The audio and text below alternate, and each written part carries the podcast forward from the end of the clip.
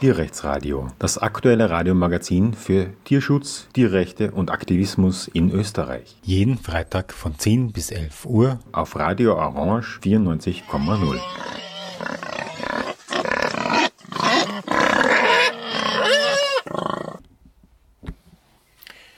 Wölfe in der Lausitz, unser heutiges Thema im Tierrechtsradio. Die Lausitz ist jener Bereich von Sachsen, der am Dreiländereck liegt, von Polen, Tschechien und Deutschland. Und dort sind die ersten Wölfe nach Deutschland eingewandert. Seit 2000 gibt es etablierte Rudel in der Lausitz. Eingewandert sind sie wahrscheinlich schon früher, also vor etwa 25 Jahren. Und dort hat man sich mit den Wölfen arrangiert. Ich verfolge das schon seit längerer Zeit aus der Distanz, dass in der Lausitz Wölfe überall in allen möglichen Revieren auch wirklich sind. Sozusagen äh, die Region ist mit Wölfen maximal besetzt, es wäre noch nicht mehr mehr. Und von dort gibt es auch Meldungen über einen sehr, sehr geringen Anteil an Nutztierfleisch in der Wolfsnahrung. Also es gab schon früher eine Studie äh, in den 2010er Jahren und jetzt noch einmal dass äh, die äh, insgesamt der Anteil an Nutztierfleisch an der Wolfsernährung um ein Prozent liegt. Ein weiteres Prozent sind Früchte und Obst und 98 Prozent Wildtiere, in allererster Linie Hirsche, Wildschweine und ähm, Rehe. Die Lausitz, die ja auch zum Mitteleuropa gehört, obwohl jetzt gerade der Landes, äh, Landesjägermeister von Tirol, Lacher, überall verbreitet hat, der Wolf muss ausgerottet werden, hat in Mitteleuropa nichts verloren, das ist zu gefährlich sogar für die Menschen. Ähm, obwohl also die Lausitz in Mitteleuropa liegt und dort die Wölfe völlig etabliert sind und die Gesellschaft das akzeptiert hat und überhaupt kein Wolf geschossen wird, ähm, ja, nimmt man das in Österreich nicht zur Kenntnis. Ein Grund für mich, mit Familie in die Lausitz zu fahren und dort äh, einmal in einem Wolfscamp vier Tage zu verbringen und auch bei geführten Wolfsbeobachtungstouren mitzugehen. Und das Erstaunliche ist, das funktioniert. Also man kann tatsächlich Wölfe sehen. Es gibt so Aussichtsplattformen, wo die Chance 1 zu 3 ist, dass man einen Wolf sieht. Das heißt, wenn man dort drei Abende verbringt, dann hat man eine gute Chance, tatsächlich Wölfe zu sehen. Das Gebiet dort ist ein ehemaliges Braunkohlerevier, das heißt ehemals wird noch immer abgebaut, bis 2035 glaube ich noch und es werden zwei kalorische Kraftwerke in der Gegend damit beschickt. Aber es sind natürlich weite Bereiche bereits hm, von der Kohle sozusagen geräumt und diese Bereiche werden renaturiert und die sind sich weitgehend selbst überlassen. Und das sind zum Teil heideartige Landschaften, äh, savannenartige Landschaften wie in Afrika. Und es gibt eben dort äh, Aussichtsplattformen und Türme, einige, zu denen man gehen kann und wo, wo man eben oben sitzen kann und äh, aus der Ferne diese Tiere beobachten. Also sämtliche Tiere, die man da sieht, realisieren gar nicht, dass man da ist oder es ist ihnen egal, weil man weit genug entfernt ist und weil sie bisher sozusagen keinen Konflikt mit den Menschen hatten. Man kann also, und das haben wir aus der Ferne, guten ein Kilometer Entfernung, Wölfe beobachten. Es ist daher, wenn das jemand auch machen will und dorthin gehen, angezeigt, sich entsprechende Spektive und Feldstecher mitzunehmen. Also Feldstecher war meinem Eindruck nach zu wenig, um die Tiere wirklich aus der Entfernung gut zu sehen. Ist es besser, man hat auch tatsächlich ein Spektiv, also ein richtiges Fernrohr, um das beobachten zu können. Und die Leute, die auf diesen Aussichtsplattformen sind, und das sind jeden Abend so gut 30 Personen, auf jeder dieser Plattformen, die haben das auch mit, also zum Teil ganz riesige astronomisch anmutende äh, Beobachtungsrohre. Ähm, ja, was für Tiere kann man da eigentlich sehen? Also eine erstaunliche Vielfalt. Wir haben Wölfe, Hirsche, Rehe, Wildschweine gesehen, auch Waschbären, die aus Amerika dort äh, via Pelzfarmen eingeführt wurden. Marderhunde gibt es übrigens auch, sind bei uns nicht aufgetaucht, aber die sind natürlich aus dem Osten, aus Asien eingewandert. Seeadler gibt's, die kann man eigentlich sehr gut und häufig sehen. Rohrdommeln, ganz seltene Tiere, die im Schilf wohnen, ähm, haben wir auch zu Gesicht bekommen. Dann den Ziegenmelker, einen nachtaktiven großen Vogel, der äh, scheinbar dort ähm, ganz selten vorkommt, aber oder überhaupt selten vorkommt, aber dort eben zu beobachten ist. Und auch der Sumpfbiber der Nutria und der Biber selbst tauchen dort auf und sind dort eigentlich ziemlich gut beobachtbar. Also es funktioniert tatsächlich, dass man solche äh, Führungen macht, wo man diese Wildtiere äh, beobachten kann. Äh, man muss halt Geduld haben und ähm, man sieht natürlich nicht immer alle. Und man sieht sie halt auch aus einer ziemlichen Entfernung. Kraniche übrigens auch. Da sieht man ganze Kolonien, auch mit ganz jungen Tieren. Äh, also das ist schon sehr, sehr spannend. Was eben aber mich vor allem auch an der Lausitz fasziniert, ist eben der Umgang mit dem Wolf. Also einerseits gibt es ja diesen expliziten Wolfstourismus, Wolfshotels, Gasthöfe, die Wolfsschmaus anschreiben ähm, und in die touristischen Informationszentren haben äh, Flugblätter aufliegen, wo man sich über Wölfe erkundigen kann, wo es Wolfsführungen gibt. Es gibt zum Beispiel eine ganze Woche Wolfsspuren lesen, wo man eben eine ganze Woche jeden Tag ungefähr sieben Kilometer mit so einem Führer oder einer Führerin geht und Wolfsspuren sucht, Wolfscode sucht und den analysiert. Es gibt dort auch einen 30.000 Hektar großen Biosphärenpark mit 1000 Teichen, wie er heißt. Das sind alles künstlich angelegte Teiche, die eben auf diesem Gebiet des ehemaligen Braunkohlereviers liegen ähm, und auch zur Fischzucht verwendet werden, aber alles in allem eine wunderschöne und faszinierende Landschaft ergeben und insbesondere eine Landschaft, die so offen ist, dass man eben diese Tiere aus der Ferne sehen kann. Wenn das alles ein dichter Wald wäre, ging das natürlich nicht. Und in diesem Biosphärenpark gibt es ein, ein eigenes sozusagen Haus der Wildnis, so eine Ausstellung über die Flora und Fauna dort, wo der Wolf eine ganz zentrale Rolle einnimmt. Und da sieht man eben Wolfscode und Analysen vom Wolfscode, auch äh, die, äh, die, die Wege, die so Wölfe zurücklegen, die besendet sind. Und äh, ja, viele, viele so ähm, Teile, die aus dem Wolfskot stammen, woraus man auch erkennt, was der für Tiere gegessen hat. Äh, jedenfalls faszinierende Einblicke ins Leben der Wölfe. Und es ist ja auch wirklich atemberaubend, da aus der Ferne völlig ungestörte Wolfsrudel zu sehen, wie sie sich verhalten und wie sie da rumlaufen. Und das ist ja nicht nur so ein kurzer Moment, sondern man kann die ja wirklich minutenlang verfolgen, man kann sie filmen, man kann sie fotografieren. Das funktioniert dort tatsächlich eben, weil das so offene Landschaften sind und man von diesen Aussichtsplattformen kilometerweit in die Landschaft hinaus sieht. Lustig ist auch zu sehen, dass in den Buchhandlungen Wolfsbücher sind, äh, dass es Wolfsschlüsselanhänger zu kaufen gibt, Wölfe als Plüschtiere da sind, an den Häusern Wolfskulpturen stehen. Also Wölfe, wo man hinschaut. Jetzt könnte man sagen, vielleicht ist die Lausitz für Wölfe geeignet, weil äh, dort eben keine Nutztiere gehalten werden. Es gibt keine Almen. Das Ganze ist ein ganz brettelflaches Land ohne den geringsten Hügel. Die einzigen Hügel, die es gibt, sind aufgeschüttete Sandhügel durch den Tagebau dieser Braunkohlereviere. Aber tatsächlich gibt es schon Nutztierhaltung, Schafherden und Ziegenherden. Ich habe welche gesehen dort. Sie sind ähm, mit immer alle mit einem Herdenschutzzaun, mit einem elektrischen umzäunt. Ähm, ich habe auch gemischte Herden gesehen und immer waren Herdenschutzhunde, jetzt weiß ich nicht, ob das wirklich solche Rassen sind oder einfach nur Hunde, ganz normale, bei den Tieren drin in diesem umzäunten Bereich. Ich habe jetzt nicht viele Hirten gesehen, aber ich habe schon Menschen gesehen, die auch bei diesen Tieren waren. Interessant ist, dass äh, dieses Heideland ja extra noch einmal von Schafherden beweidet wird, damit es erhalten bleibt. Man möchte so eine offene Landschaft dort erhalten.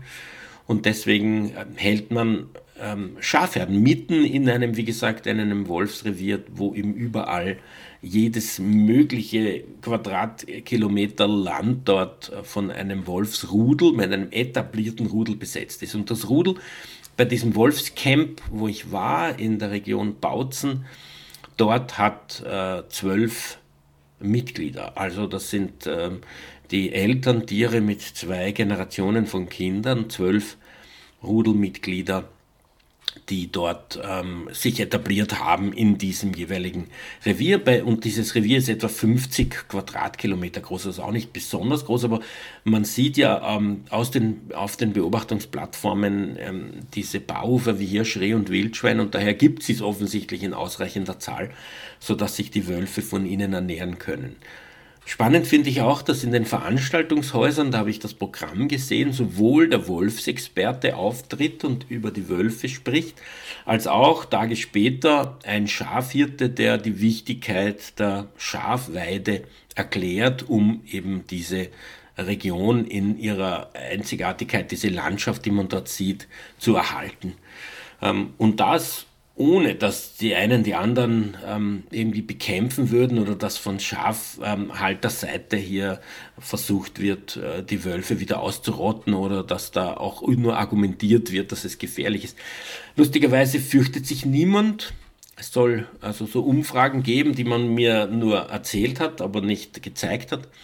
Und da kommt heraus, dass die Mehrheit der Menschen dem Wolf gegenüber indifferent sind. Sie haben mit ihm nichts zu tun. Er, sie begegnen ihm nicht und äh, ihr tägliches Leben ist nicht in Berührung mit dem Wolf.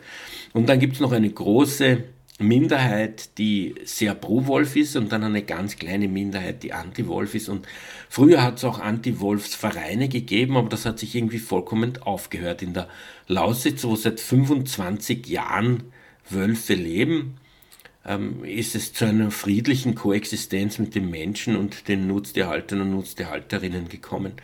Ähm, in der Region stehen überall Jagdstände. Es wird wie in Österreich äh, eine Revierverpachtung durchgeführt und trotzdem schießen diese Jäger und Jägerinnen die Wölfe nicht ab, obwohl sie es wahrscheinlich in einer gewissen Weise könnten heimlich.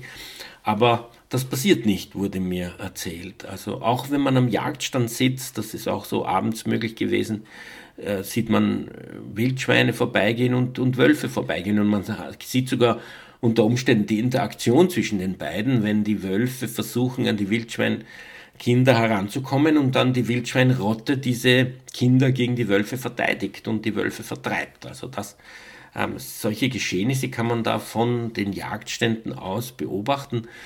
Und das würden die Jäger natürlich auch und könnten daher diese Wölfe abschießen, aber sie machen es nicht. Und das ist, finde ich, schon ein sehr, sehr gutes Zeichen, dass es tatsächlich in Mitteleuropa möglich ist. Die Frage ist nur, warum ist das in Österreich nicht möglich? Natürlich ist der Wolf bei uns jetzt viel vor, vor, vor kürzerer Zeit eingewandert, da ist noch größere Unruhe, man hat noch keine Erfahrung mit dem Wolf, aber es gibt überall Abschussverordnungen und einen Landesjägermeister, die alle von der Ausrottung der Wölfe in Mitteleuropa sprechen, auch aus Angst dass sie Menschen anfallen würden. Diese Angst gibt es in Wahrheit nicht, sondern das ist eine gezielte Hetze und eine Panikmache. Ja, und ähm, das hat dann dazu geführt, dass in den Geldaler Alpen äh, zwei Frauen tatsächlich ähm, den Polizeihubschrauber um Hilfe gerufen haben, wie sie, wie sich herausgestellt hat, ein Hausschwein gesehen haben, das dort eben von einer Alm aus ähm, geweidet hat und sie aus großer panischer Angst vor dem Wolf gedacht haben, sie würden jetzt demnächst aufgegessen. Faktum ist jedenfalls, dass ähm, die Menschen sich dort nicht fürchten, dass man in einem Camp mitten im Wolfsrevier lebt mit ähm, ganz kleinen Kindern. Kein Mensch hat Angst vor dem Wolf, dass dort die Kindergärten offen sind und auch in den Wald spazieren gehen, dass es Menschen gibt, die, habe ich gesehen, 1,2 Kilometer im Wald drin wohnen und wo die Kinder nach Hause radeln und wieder zurück und kein Mensch sich darüber wundert, dass es überhaupt keine Wolfsangriffe oder dergleichen gibt. Ähm, dass es äh, Wolfsführungen gibt, äh, wo eben überhaupt keine Gefahr für irgendwen besteht, dass sogar Hunde in diesem Camp und in dem Wald rundherum frei laufen und auch da nicht wirklich irgendjemand Angst hätte, dass diese von Wölfen aufgegessen werden.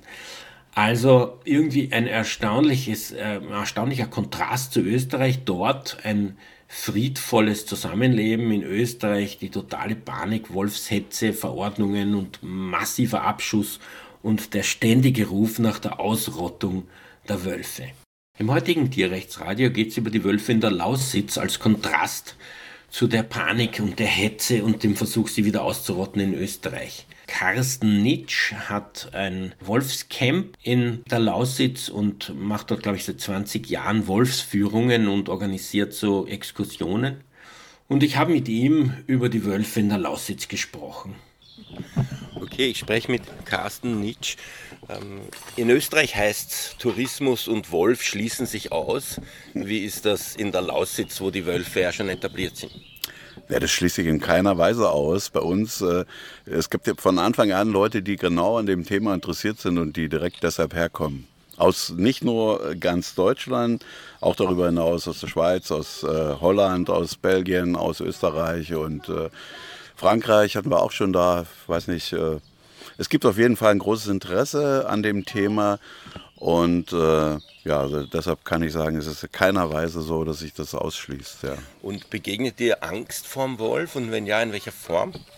Naja, es gibt, ähm, mir begegnet schon Angst, ähm, aber ja, Angst vor dem Wolf ist eher Angst vor dem Unbekannten.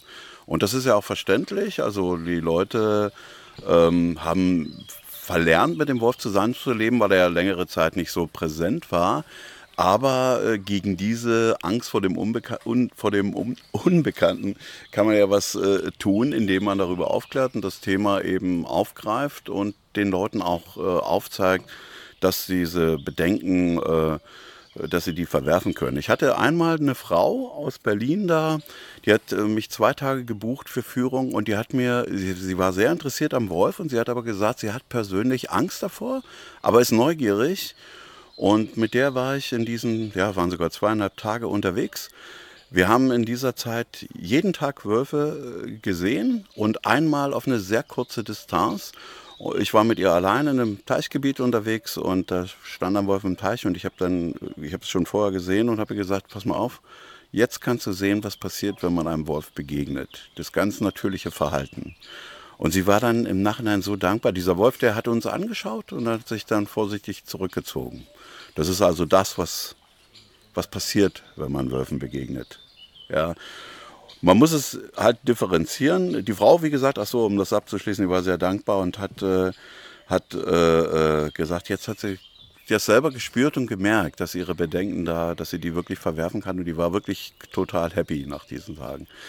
Ähm, zu den Begegnungen mit den Wölfen kann man vielleicht noch sagen, dass man das differenzieren muss, weil es ja darauf ankommt, was trifft man denn? Äh, trifft man jetzt auf einen Welpen, trifft man auf einen Jährling, trifft man auf einen erwachsenen Wolf?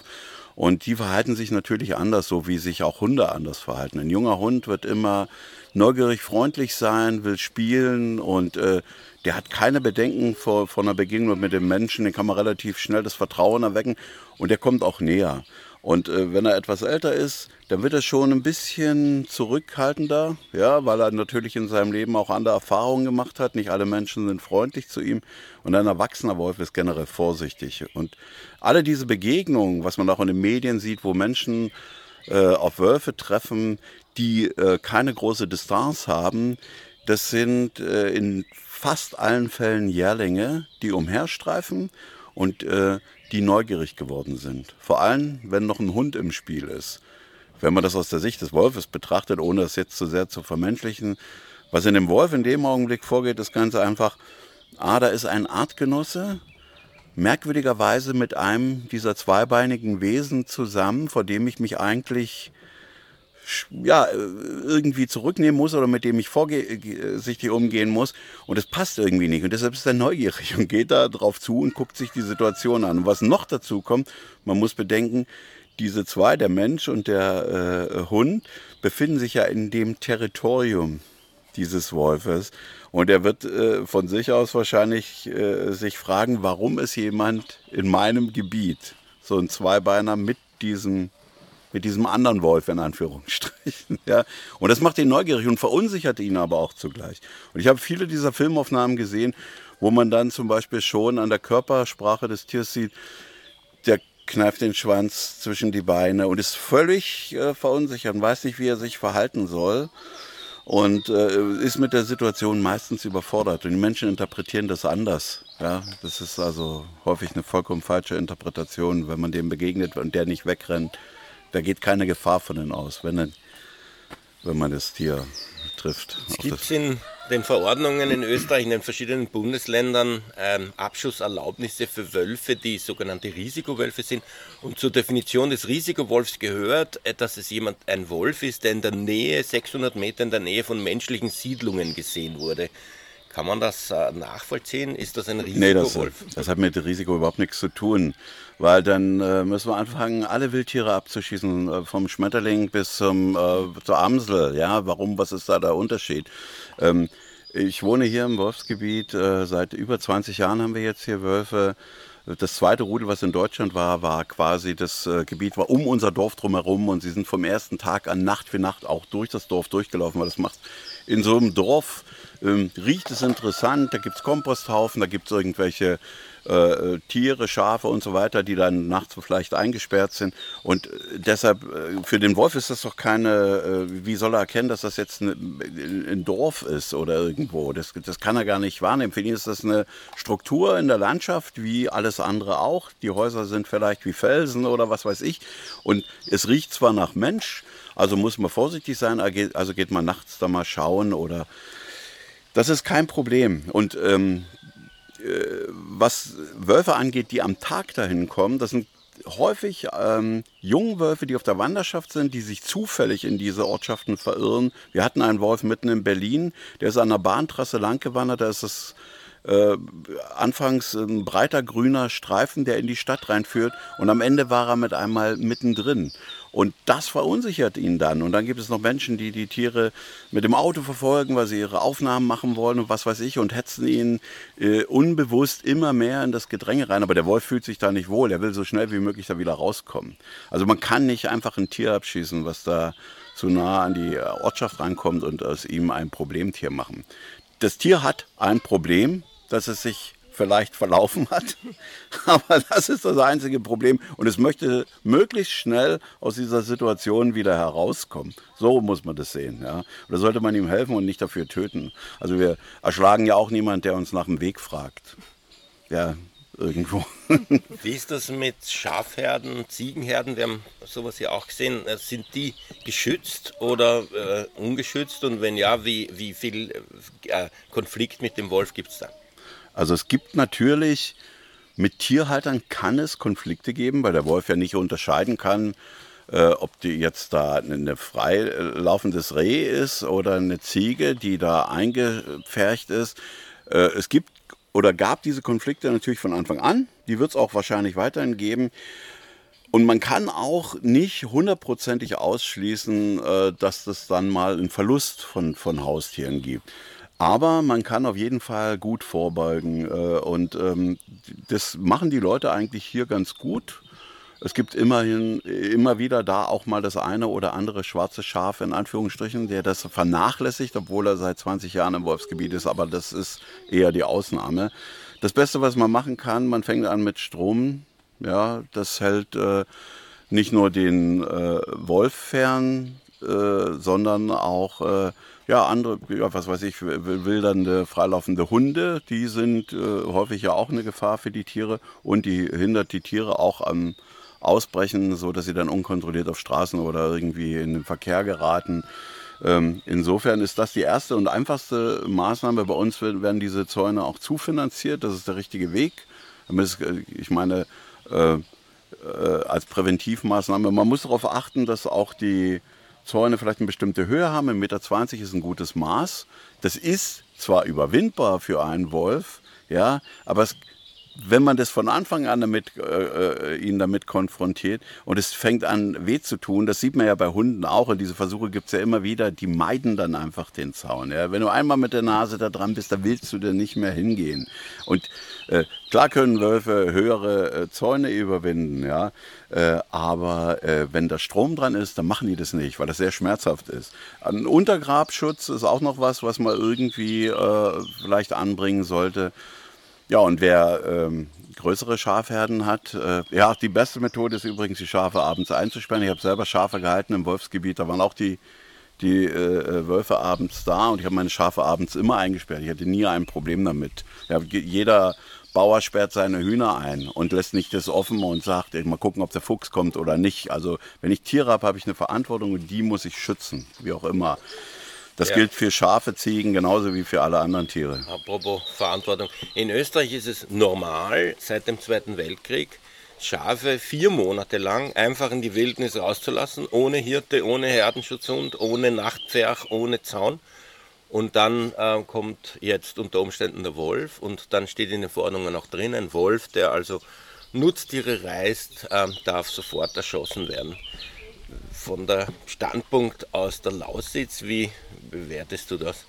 Nee, das ist also so. Ich meine, es gibt bei uns auch ein Wolfsmanagement, das vorsieht, die Möglichkeit, äh, Tiere zu entnehmen. Aber dass ehe so etwas gemacht wird, wird es genau geprüft. Und erstens kann man nicht genau äh, feststellen, ähm, welcher Wolf das ist, wenn man den abschiedet. Ich, ich frage mich, wie will der, der Schütze... In der Verordnung steht, man darf einen Wolf schießen, wenn es der falsche ist, darf man den nächsten schießen. Ja, das ist total albern. Also erstmal erreicht man damit ja nichts. Es ist ja nichts erreicht, ja, weil es wird, wenn es ein attraktives Gebiet ist, generell wieder ein neuer Wolf dahin kommen. Das heißt also, wir schießen uns die Natur zurecht, so bis sie uns passt. Das ist äh, immer der falsche Weg. Das Recht haben wir übrigens gar nicht. Wer gibt uns eigentlich dieses Recht nur, weil wir Menschen sind, äh, wild drauf loszuballern? Wir sind ja auch nur Individuen, die auf dieser Erde für eine bestimmte Zeit lang sind. Und äh, ich, äh, das Recht haben wir uns einfach genommen. Das das Recht des Stärkeren. Das ist eigentlich so überholt, ja, da fühlt man sich zurückgesetzt ins Mittelalter. Und ähm, man muss jetzt drüber nachdenken. Ich meine, wir haben so viel Land beansprucht als Menschen. Äh, wir bringen unsere Nutztiere da rein. Wir verändern diese Landschaft damit. Wir müssen anfangen, einfach da wieder umzudenken. Also wir, wir sollten wieder lernen, mit der Natur zu leben. Das ist eine ganz äh, einfache Sache. Und man soll eher dann Natürlich wird es Kompromisse geben müssen, in dem Fall genauso auf Abschreckung gehen. Abschreckung heißt nicht, dass ich den eine und auch nicht mit, mit Gummigeschoss drüber brenne, weil das wird den gar nicht abschrecken, das hat damit nichts zu tun. Er will einfach nur sein Essen holen, mehr will er nicht machen. Ja. Man muss versuchen, die Tiere dann eben einzufärchen. Da muss man das anders angehen. Die Zeit hat sich eben geändert. Man ist ja auf diese Methode scheinbar nur gekommen, weil es eben lange keine Wölfe mehr gab oder weil man Prädatoren generell ausgerottet hat, aber das kann nicht der richtige Weg sein. Es wird argumentiert, alles andere ist zu teuer. Ja, ist, was ist denn, äh, was, Geld hat da äh, keine Relevanz. Das ist jetzt doch uninteressant. Wir, wir, wir tun so viele Dinge, äh, die teuer sind und sinnlos sind. Ein Beispiel zum Beispiel, was es in Deutschland gibt, das gibt es vielleicht in Österreich nicht, keine Ahnung, sind hier die äh, Zäune gegen die afrikanische Schweinepest. Die werden aufgestellt, äh, sind nicht mal dicht. Ja, Schweine können an verschiedenen Stellen diese Zäune überwinden. Man kann die Pest damit nicht aufhalten, aber es kostet wahnsinnig viel Geld und es wird einfach rausgehauen. Also es gibt sicherlich auch in Österreich genug Beispiele, wo Geld rausgeworfen wird. Äh, das Geld kann keine Rolle spielen in dem Augenblick. Also das, das ist für mich überhaupt null Argument. Hm.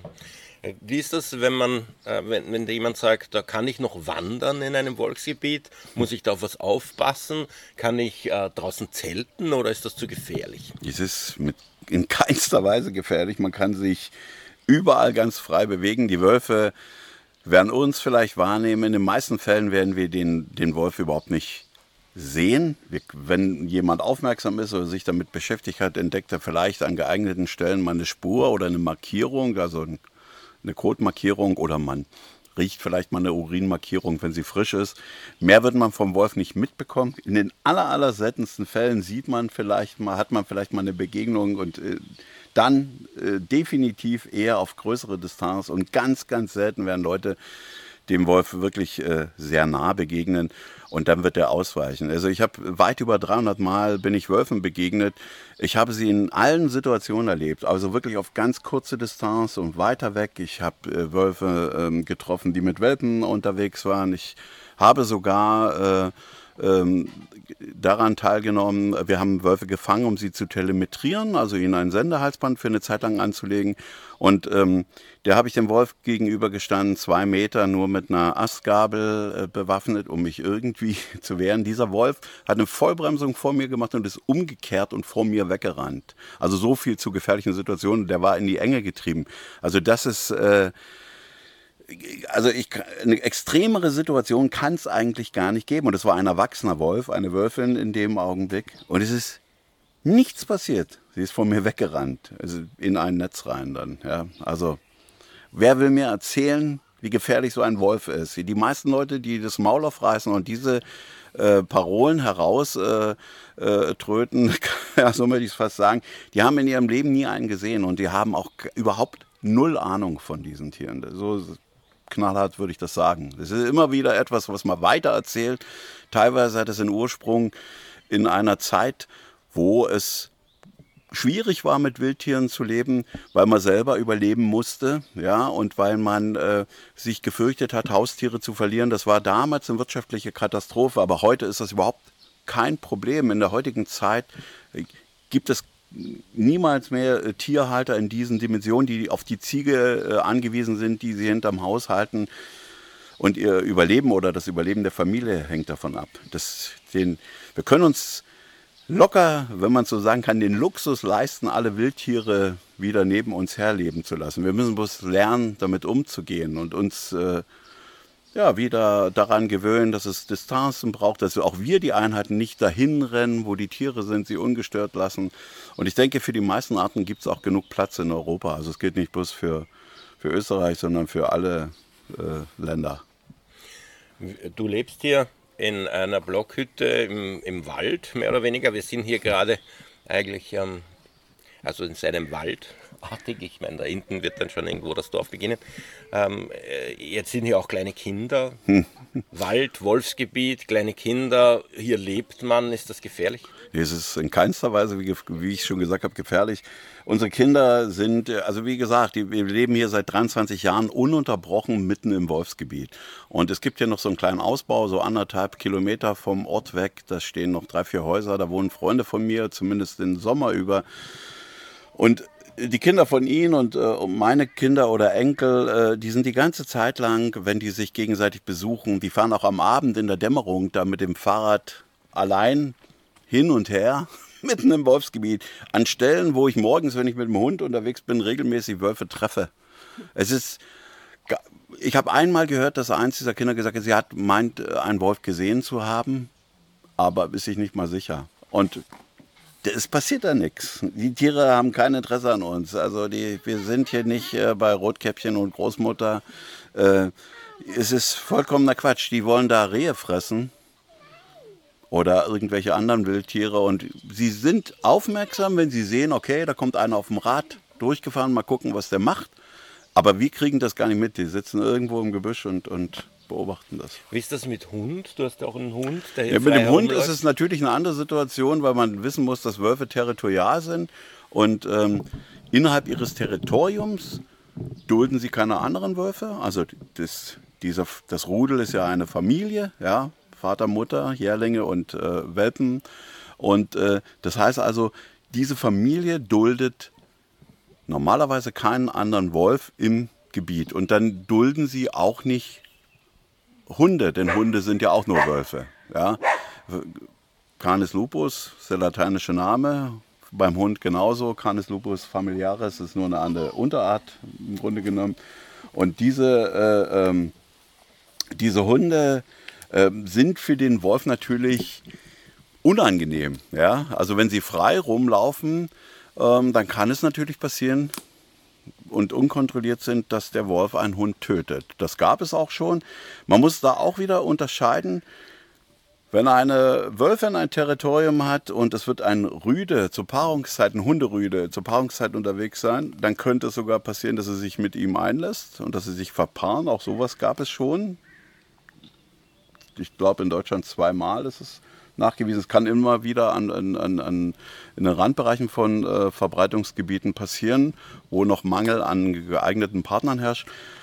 Wir hatten aber auch die Situation, dass ein äh, Hunderüde zur Paarungszeit in das Gebiet eingedrungen ist und da war dann der andere Rüde, der Wolfsrüde und der hat das nicht akzeptiert und hat den Hund getötet. Also ähm, Sowas kann passieren. Man sollte den Hund also anleihen, wenn man im Wolfsgebiet unterwegs ist, aber das versteht sich ja von selbst äh, in den meisten Gebieten, weil ja auch äh, viele Hunde da äh, anderen Tieren hinterherstellen. Aber dass die jetzt dann hier in den Hof kommen und ähm, um den Hund zu jagen, das äh, ist sehr unwahrscheinlich. Ich würde nicht sagen, ich schließe es aus, aber äh, man muss dann eben seinen Hund genauso schützen. Für den hat man ja auch eine Verantwortung.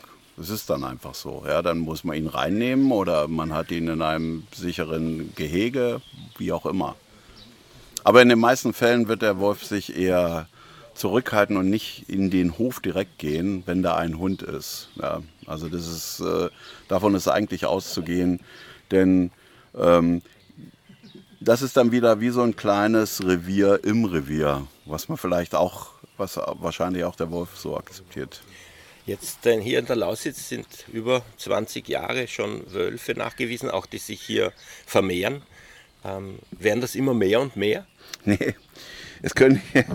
ja gut, das Gebiet der Tiere wird größer, indem sie vorkommen. Ja, äh, das ist ganz normal. Solange geeignete Lebensräume äh, da sind, wird eine Tierart, die auf dem Vormarsch ist, das gilt für alle Tiere, wird sich in der Fläche ausdehnen. Das ist klar. Insofern werden es mehr Individuen. Aber innerhalb eines Territoriums, wenn du jetzt sagst in der Lausitz, in der Lausitz haben wir eigentlich flächendeckend äh, Wolfsfamilien. Ähm, eine Tierart, die ein Territorium hat, wie Wölfe, wie, äh, was weiß ich, Seeadler und so weiter und so fort, ja, die also ein bestimmtes Territorium beanspruchen für sich und ihre Familie, die werden versuchen, keine andere, keine Konkurrenz da reinzulassen. Und das machen Wölfe vehement. Sie regulieren also darüber sogar ihren Bestand. Wenn andere Wölfe in das Gebiet eindrängen von außen her, dann werden, wird ihnen ganz schnell äh, klar dass sie da nichts zu suchen haben, weil dieses Gebiet definiert sich ja darüber, dass es genug Rückzugsräume für die Familie gibt, dass es genug Nahrung äh, für die Familie gibt und dass es ein sicheres Gebiet ist. Ja, so wählen die Wölfe das halt aus. Okay, und jetzt kommt mit einmal einer, der ständig in meinem Kühlschrank wildern will, sag ich mal. Wäre genauso, wenn ein Fremder von der Straße kommt, der macht unsere Tür auf und sitzt mit einmal in der Wohnung, bedient sich aus dem Kühlschrank und äh, da würden wir nicht sagen, oh ja, lass mal, äh, sondern wir würden ihn schon ansprechen und sagen, ob er gesehen hat, dass es hier ein Eingangsschild gibt, wo steht Familie Müller oder so. Äh, er soll doch bitte sich selber eine Wohnung nehmen. Das wäre ja die Lösung. Und wenn der Wolf dann nicht äh, darauf reagiert, und weiter und regelmäßig dahin kommt, dann werden die ihn töten, knallhart. Das passiert und das ist mehrfach passiert. Wir hatten es in diesem Jahr um Ostern hier, zwei Kilometer von meinem Ort weg, eine Jährlingsfähe, die immer wieder in das Nachbargebiet reingegangen ist. Wir haben sie dann auf der Wildkamera erst gesehen, dass sie schwer verletzt durchgelaufen ist eines Morgens und äh, zwei Tage später wurde der tote Wolf gefunden. Sie ist an ihren Verletzungen gestorben. Die hatte keine Einwirkungen durch Verkehr, also alle Wölfe werden ja untersucht, auch nicht durch Beschuss, durch Jäger, was ja auch immer wieder gefunden wird, ja. Und ähm, diese wurde von den anderen totgebissen. Und vor drei Jahren etwa hatten wir auch hier in der Nähe eine trächtige Wölfin sogar, die hatte Föten im Bauch und auch die wurde von den Nachbarn getötet. Also es wird nicht geduldet. Deshalb können innerhalb eines Territoriums die Anzahl der Wölfe nicht steigen. Es ist so eine, eine ziemlich konstante Zahl, so stark wie ein Rudel ist. Also die kriegen jetzt, was weiß ich, fünf bis sieben Welpen. Ja, die Paarungszeit ist im Februar, Tragzeit wie beim Hund zwei Monate. Das heißt Anfang Mai, Ende April etwa werden die Welpen geboren und die Welpen bleiben also junge Wölfe bleiben zwei Jahre bei der Familie, um genug zu lernen, in etwa, so kann man das sagen. Und äh, im zweiten Jahr wandern die freiwillig ab. So, das heißt also, es gibt in jedem Jahr gibt es aber Nachwuchs. Es gibt immer jüngere Kinder und ältere Kinder, um das mal ganz vermenschlicht äh, zu sagen. Die älteren nennt man Jährlinge und bis zum ersten Jahr nennt man die, äh, äh die äh, jungen äh, Welpen. Ja? Und äh, selbst wenn die dann schon fast die Größe eines alten, äh, eines ausgewachsenen Wolfes haben, nennt man die Welpen. So, und jetzt, äh, wenn ich davon ausgehe, im ersten Jahr sind sieben äh, Junge geboren, im zweiten nochmal fünf. Ja, das macht dann zwölf plus die beiden Eltern. Dann ist das Rudel 14 Tiere stark. Das ist das Wolfsrudel, was es ausmacht. Und äh, das ist eine ziemlich konstante konstante Zahl. Die wird immer so irgendwo zwischen, was weiß ich, 10 und 15 Tieren schwanken. Mal sind es mehr, mal sind es weniger, je nachdem, wie viel geboren wurden. Und diese Zahl bleibt innerhalb eines Gebietes konstant. Also es kann niemals passieren, dass einer erzählt, gestern waren in dem Waldgebiet noch zwei Wölfe unterwegs, jetzt sind es schon 20. Das ist ein absoluter Märchenerzähler, wer sowas sagt. Und es wird immer wieder mal so behauptet. Ich kenne das auch. Häufig erzählen Jäger das, die auch teilweise noch nie einen Wolf gesehen haben. Aber das sind alles, das ist vollkommen haltloser Quatsch. Das gibt es nicht. Die Medien in Österreich skandalisieren alles, was irgendwie mit Wölfen zu tun hat. Also zum Beispiel äh, Frau X hat dort und dort einen Wolf gesehen, Wahnsinn, der ist in der Nähe von irgendwo, ähm, weil sie natürlich auch jetzt ganz unideologisch dadurch Geld verdienen. Je skandalträchtiger die Berichte, desto eher liest wer. Wie ist das mit den Medien in der Laussitz und ihrem Verhältnis zum Wolf? Im Großen und Ganzen hat sich die Lage da unheimlich entspannt. Am Anfang war das ja, äh, hat es ja sogar eher einen positiven Touch gehabt. Das war ja was Neues, der Wolf. Der wurde also überall mit Begeisterung, auch in den Medien wurde darüber berichtet. Mit den Jahren wird sowas langweilig und gerade die Revolverblätter, weiß jeder, was ich damit meine, die springen dann mit einmal auf die andere Seite auf, um mal was Neues zu machen. Ja. Und dann ähm, wird das immer wieder auch mal äh, äh, ja, skandalös aufgezogen. Ähm, eine andere Sache, äh, die teilweise durch die Medien falsch dargestellt wird, das ist ein Beispiel. Wir haben natürlich, wir machen viel Öffentlichkeitsarbeit und wenn es so Vorträge zum Thema Wolf gibt, gehen da viele interessierte Leute hin. Ja? Und es sind häufig auch Pressevertreter dann da. Und da ist mir aufgefallen, dass es oft so läuft, dass dann der äh, Pressevertreter sich das anhört, dann schreibt er kurz in seinem Bericht, okay, ähm, Herr oder Frau XY äh, hatte einen Vortrag über den Wolf gehalten, so und so, und war ganz interessant. Und ich habe hier noch Stimmen aus dem Zuhörerbereich.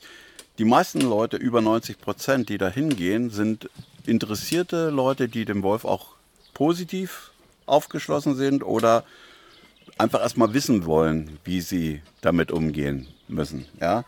Und äh, jedenfalls äh, ich muss mal gerade hier auf meinen Hund schauen.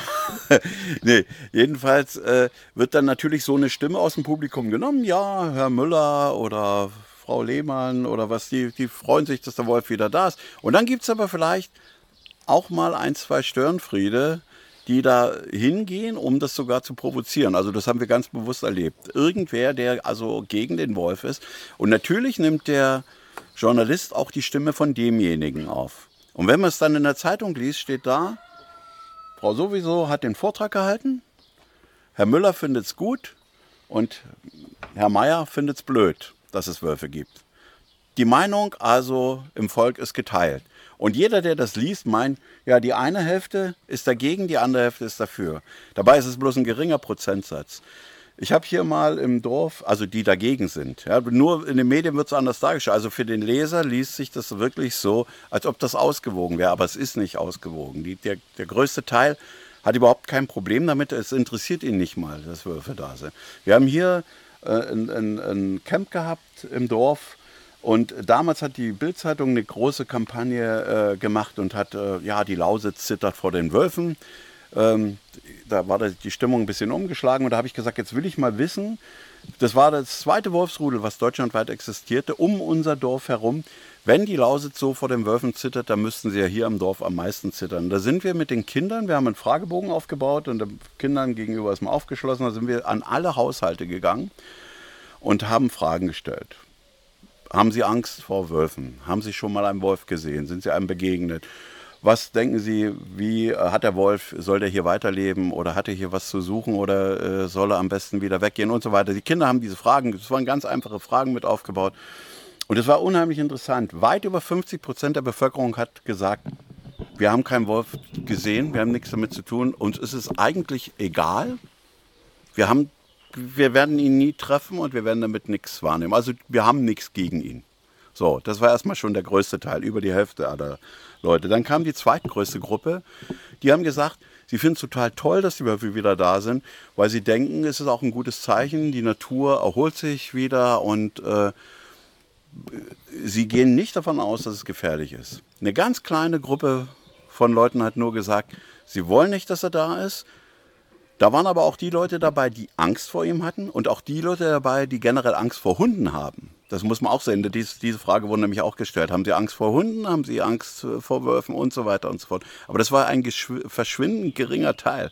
Und das, das war die komplette Bevölkerung eines Dorfes mit den verschiedensten Berufen, ältere Leute, jüngere Leute, Kinder, alles, was da dazugehörte. Und äh, das gibt ein ziemlich gutes Bild ab innerhalb eines äh, Gebietes, in dem Wölfe eben da sind. Und jetzt lebt dieses Dorf seit inzwischen, ich glaube, 22 oder 23 Jahren mit Wölfen im Umfeld.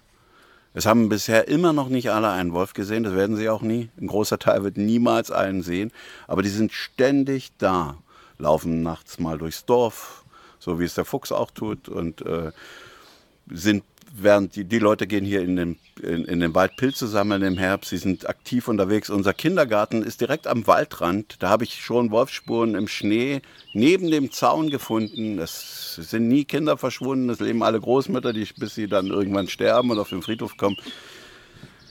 Es ist überhaupt nicht anders wie woanders.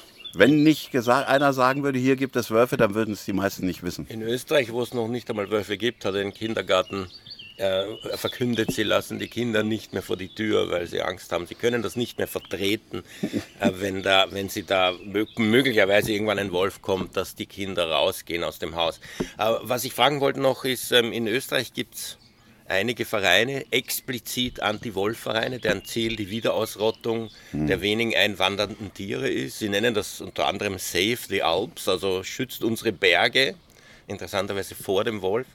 Ähm, Gibt es solche Vereine hier? Es gab hier einen Verein, der sich unmittelbar nachdem, ähm, äh, nachdem die Wölfe hier wieder da waren, sich gegründet hat. Der hieß äh, ein Verein für Sicherheit und Artenschutz. Der bestand aus Jägern und äh, da muss man schon mal schmunzeln, wenn man den Namen hört. Sicherheit für den Menschen und Artenschutz für Schalenwild. Das haben die gesagt, die das Schalenwild abschießen wollen. Also es ist dann, sie wollten es so lange schießen, äh, schützen, bis sie es dann selber schießen können. Das war also total äh, verrückt. Dieser Verein ist äh, ja irgendwie jämmerlich gescheitert in der Versenkung verschwunden. Also keiner weiß mehr was von dem. Und die kamen dann massiv, zum Beispiel zu solchen Veranstaltungen, wie ich es gesagt habe, haben versucht zu stören und zu provozieren mit irgendwelchen Behauptungen, die einfach nur aus der Luft gegriffen war. Ja, also so ein, solche Vereine wird es natürlich immer wieder geben, aber man muss dann mal genau hinschauen, was haben denn die für Ziele und was wollen sie? Ja, die, die wollen da, äh, wie, wie hieß das nochmal? Äh, äh, Save the Alps. Ja, die, die wollen die Alpen schützen, aber das, was sie da eigentlich tun, zerstört ja die Alpen. Also Tourismus im, im verstärkten Maße, Wintersport. Das heißt nicht, dass wir das alles nicht tun sollen. Also ich bin der, der Letzte, ich gehe auch gerne mal irgendwo wandern. Und, aber wir sollten mal wenn wir die Alpen schützen sollen, dann sollten wir anfangen, vielleicht mal drüber nachdenken, ob wir an jeder Ecke ein, ein, Skigebiet brauchen oder ob wir alles beweiden müssen, ob wir überall bis zum letzten Eck noch äh, Wanderwege anlegen müssen oder ob, ob es nicht besser ist, dass wir dann die Alpen schützen, indem wir uns ein bisschen mehr zurücknehmen und äh, vielleicht auf einige wenige Gebiete konzentrieren und das dort eben meinetwegen auch intensiver machen und das andere uns lieber anschauen. Dann können wir die Alpen schützen, aber nicht indem wir Tiere abschießen, die von jeher da gelebt haben, egal ob es ein Bär oder ein Wolf ist, die, die gehören dahin. Die Anti-Wolf-Partie in Österreich, eben vertreten durch solche Vereine, sagt auch explizit, dass Tourismus und Wolf nicht möglich ist. Und wenn man dann argumentiert, in der Lausitz gibt es zum Beispiel sowas wie Wolfsführungen, sagen sie, da werden die Wölfe angefüttert und das ist besonders gefährlich dann. Die Wölfe werden dann eben nicht mehr menschenscheu und greifen sie an. Also ihr wart ja jetzt selber hier mit äh, unterwegs und habt gesehen, wie schwer es ist, einen Wolf zu sehen. ja, obwohl man da an speziellen Plätzen ist, wo man ein Gelände gut überschauen kann, wo man weiß, dass da Tiere sind. Ähm, keiner von uns würde auf die Idee kommen, Tiere anzufüttern. Keine Wildtiere. Weil das ist äh, das Letzte, was man machen kann. Da fängt man ja an, ihn zu domestizieren, mehr oder weniger. Da geht es ja los. Ja. Wer sowas macht, ähm, das ist äh, in meinen Augen untragbar. Und dann fängt man an, vielleicht ein Problem aufzubauen. Indem man das Tier füttert, dann äh, gewinnt es ja Vertrauen zum Menschen. Und dann könnte ein Wolf zu einem Problemwolf werden. Das schließt sich für uns aus. Sowas werden wir niemals tun. Das macht kein äh, vernünftiger Naturschützer, Tiere anzufüttern. Es gibt solche Beispiele für Fotografen im ich weiß, dass es in Finnland zum Beispiel solche Hütten gibt, wo man Bären und Wölfe fotografieren kann. Ich habe selber mit Leuten gesprochen, die da waren. Und die Tiere werden dort angefüttert. Aber das ist viel zu riskant, weil solche Prädatoren, der wird dann irgendwann versuchen, sein Futter einzufordern. Bei dem Wolf sehe ich das nicht so als ein Problem. Der ist äh, körperlich gar nicht so in der Lage, unbedingt äh, einem Erwachsenen zu schaden oder so. Äh, beim Bär wäre es schon problematisch, wenn man anfängt, den anzufüttern. Wie gesagt, bei uns gibt es sowas nicht. Wir beobachten die Tiere so, wie sie in der Natur unterwegs sind. Und ähm, man kann davon ausgehen, dass in den meisten Fällen man ihn nicht sieht. Ja, man sieht dann seine Spuren und, sein, und, und die Plätze, an denen er lebt, wo er markiert. Aber äh, man braucht schon geeignete Plätze, wo man ein großes Territorium überschauen kann aus einer sicheren Position. Und das ist eben bei diesen Plätzen, die es in Deutschland gibt, hier der Fall. Und dann schaut man in die Landschaft, die relativ offen ist, und da kann man die Wölfe dann sehen. Sowas gibt es übrigens auch in Italien, äh, in den Abruzzen, solche Gebiete, wo man eben Wölfe und Bären sehen kann aus einer erhöhten Position über ein ziemlich offenes, großes Gelände. Ja, das ist das, was argumentiert wird, dass dieses Füttern abseits der Menschen passiert, ja. die dort zu Gast sind, dass sie das gar nicht merken. Das Argument ist, man könne niemals einen Wolf sehen, weil die riechen einen ja auf zwei Kilometer Distanz und würden da nicht hingehen. Das ginge nur mit Fütterung. Das ist einfach eine Lüge. Weil man kann ich dazu einfach nicht sagen. Äh, ich meine, ich, ihr habt ja gesehen, ich weiß nicht, wo ich hier meine Fleischdepots habe, um hier Wölfe anzuführen. Ich habe das gar nicht nötig. Ich begegne den Tieren auch so. Und es würde niemand tun. Das ist totaler Quatsch.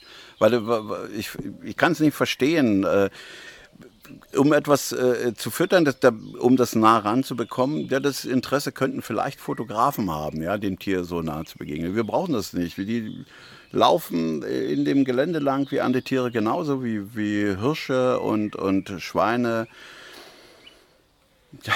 Gibt es nicht. Es gibt ja auch keine Hütten, wo man dann da ansitzt, so wie das da mit dem Fotografen ist, sondern man steht eigentlich offen in der Landschaft, habt es ja gesehen, das ist ein Aussichtspunkt, da kann jeder ranfahren, jeder hingehen und da sieht man die Wölfe oder man sieht sie nicht. Und zwar dann, wenn die Wölfe der Meinung sind, sie wollen da gerade langlaufen.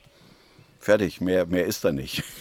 der Klassiker, der aus dem Mund dieser Wolfsgegner kommt, ist, dass äh, Mitteleuropa ein Kulturland ist ähm, und Wölfe haben nur im Naturland was zu suchen und die sollen im, im Sibirien bleiben.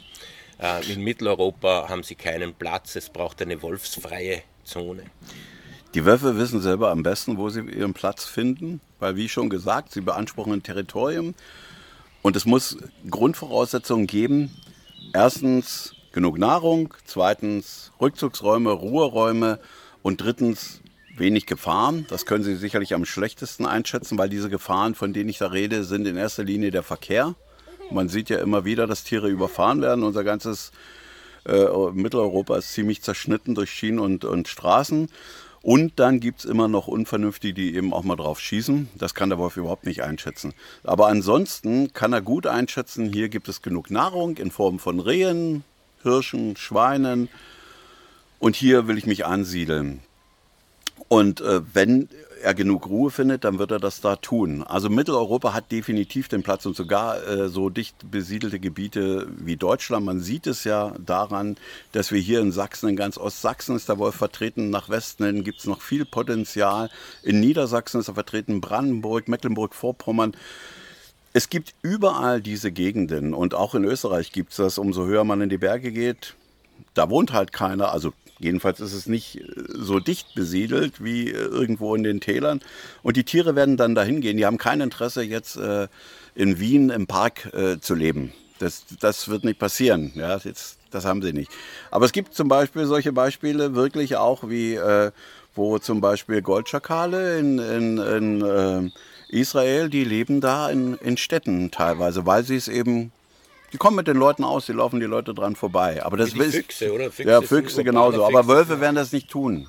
Weil die, die haben andere Ansprüche an ihr Leben. Das ist es einfach. Also die kommen mit, Kult, mit menschlichen Kulturland Natürlich. gut zurecht. Ja. Und übrigens haben wir Europa ja erstmal zu diesem Kulturland gemacht über die Zeit. Also wir haben es uns, das muss man sich immer wieder mal vor Augen halten. Wir als Menschen, als auch ein Individuum und eine einzige Art, wir eignen uns Land an und beanspruchen das für uns, verändern es komplett, schießen alles ab, was da irgendwie kreucht und fleucht und, ähm, und dann meinen wir, wir sind im Recht und dürfen das tun. Aber das ist einfach der falsche Weg. Und übrigens, äh, viele dieser Dinge, die ich jetzt hier gesagt habe, treffen nicht nur auf den Wolf zu, die treffen auf andere Lebewesen genauso zu. Egal, ob es Insekten sind oder irgendwelche anderen Dinge. Auch die rotten wir aus, vernichten die, weil sie uns einfach nicht passen und fragen niemanden anderen, ob das richtig wäre. In Deutschland gibt es gerade eine große Kampagne gegen den äh, Ölkäfer. Alle haben Angst davor, weil er so gefährlich und giftig ist. Den gibt es schon immer und den gibt es hier, auch bei uns ist er gut vertreten. Und jetzt fürchtet man sich vor ihm. Das ist ein kleiner Käfer. Man kann ihn einfach krabbeln lassen, muss ihn nicht anfassen. Der kann natürlich rea äh, äh allergische Reaktionen auslösen, ja. Aber ich meine, es ist bisher keiner auf die Idee gekommen, den zu essen oder irgendwas. Und jetzt, das, du sagtest das mit den Kindergärten, jetzt äh, reagieren die Kindergärtner panisch weil die Medien mit einmal dieses Thema aufgebaut haben. Um Gottes Willen, was sollen wir jetzt tun? Jetzt ist der böse Ölkäfer da. Ja, der war auch in den letzten 20 und 30 Jahren da. Kein Kind, mir ist nichts bekannt, dass eins daran gestorben wäre. Und jetzt mit einmal haben wir Angst. Also wir werden es immer wieder schaffen, irgendwen zu finden, vor dem wir Angst haben. Und äh, dann werden wir einen Feldzug dagegen unternehmen. Das ist so unsere Strategie. Es ist einfach lächerlich. Also mehr kann man dazu gar nicht sagen. Vielen Dank für das Gespräch. Bitte gern. Für die Sendung verantwortlich Martin Balluch. Tierrechtsradio, das aktuelle Radiomagazin für Tierschutz, Tierrechte und Aktivismus in Österreich. Jeden Freitag von 10 bis 11 Uhr auf Radio Orange 94,0.